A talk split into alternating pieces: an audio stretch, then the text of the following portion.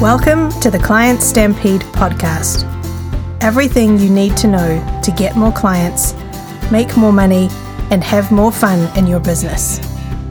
I'm your host, Julie Guest. Episode 80 Your direct response must have laundry checklist for all your marketing campaigns. Having a powerful brand for a small business takes a lot of consistent action and careful strategy to build over time. It's culminated from the sum total of everything your business does. This is not something you should be trying to replicate Nike or Under Armour in doing by running brand ads and expecting that this is what's going to bring you sales.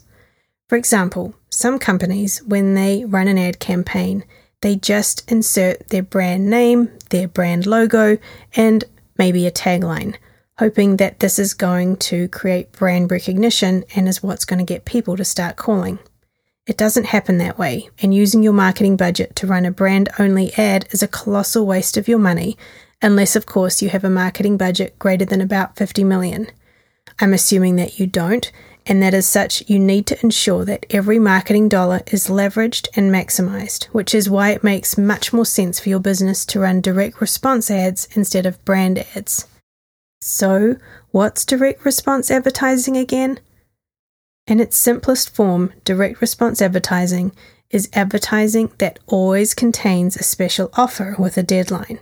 It's advertising that has the objective of motivating prospects to take action immediately. Direct response advertising, or direct response marketing as it's sometimes referred to, directly sells a product or service by containing an irresistible offer. It doesn't just talk about what you sell with no reason to take action now. Using direct response marketing, you can tell within a day or a week of running an ad exactly how effective it is. In fact, on social media and digital advertising, you can run an ad and know within 5 to 10 minutes of it being optimized whether you've got a winner or not. You can tweak successful ads to try and make them more successful, and that way you can scrap the dud ads that aren't pulling a response. No guesswork. This way, every one of your marketing dollars can be tracked and be held accountable. For examples of direct response marketing, think of the home shopping channels like QVC or catalogue marketers like J. Peterman or Cabela's.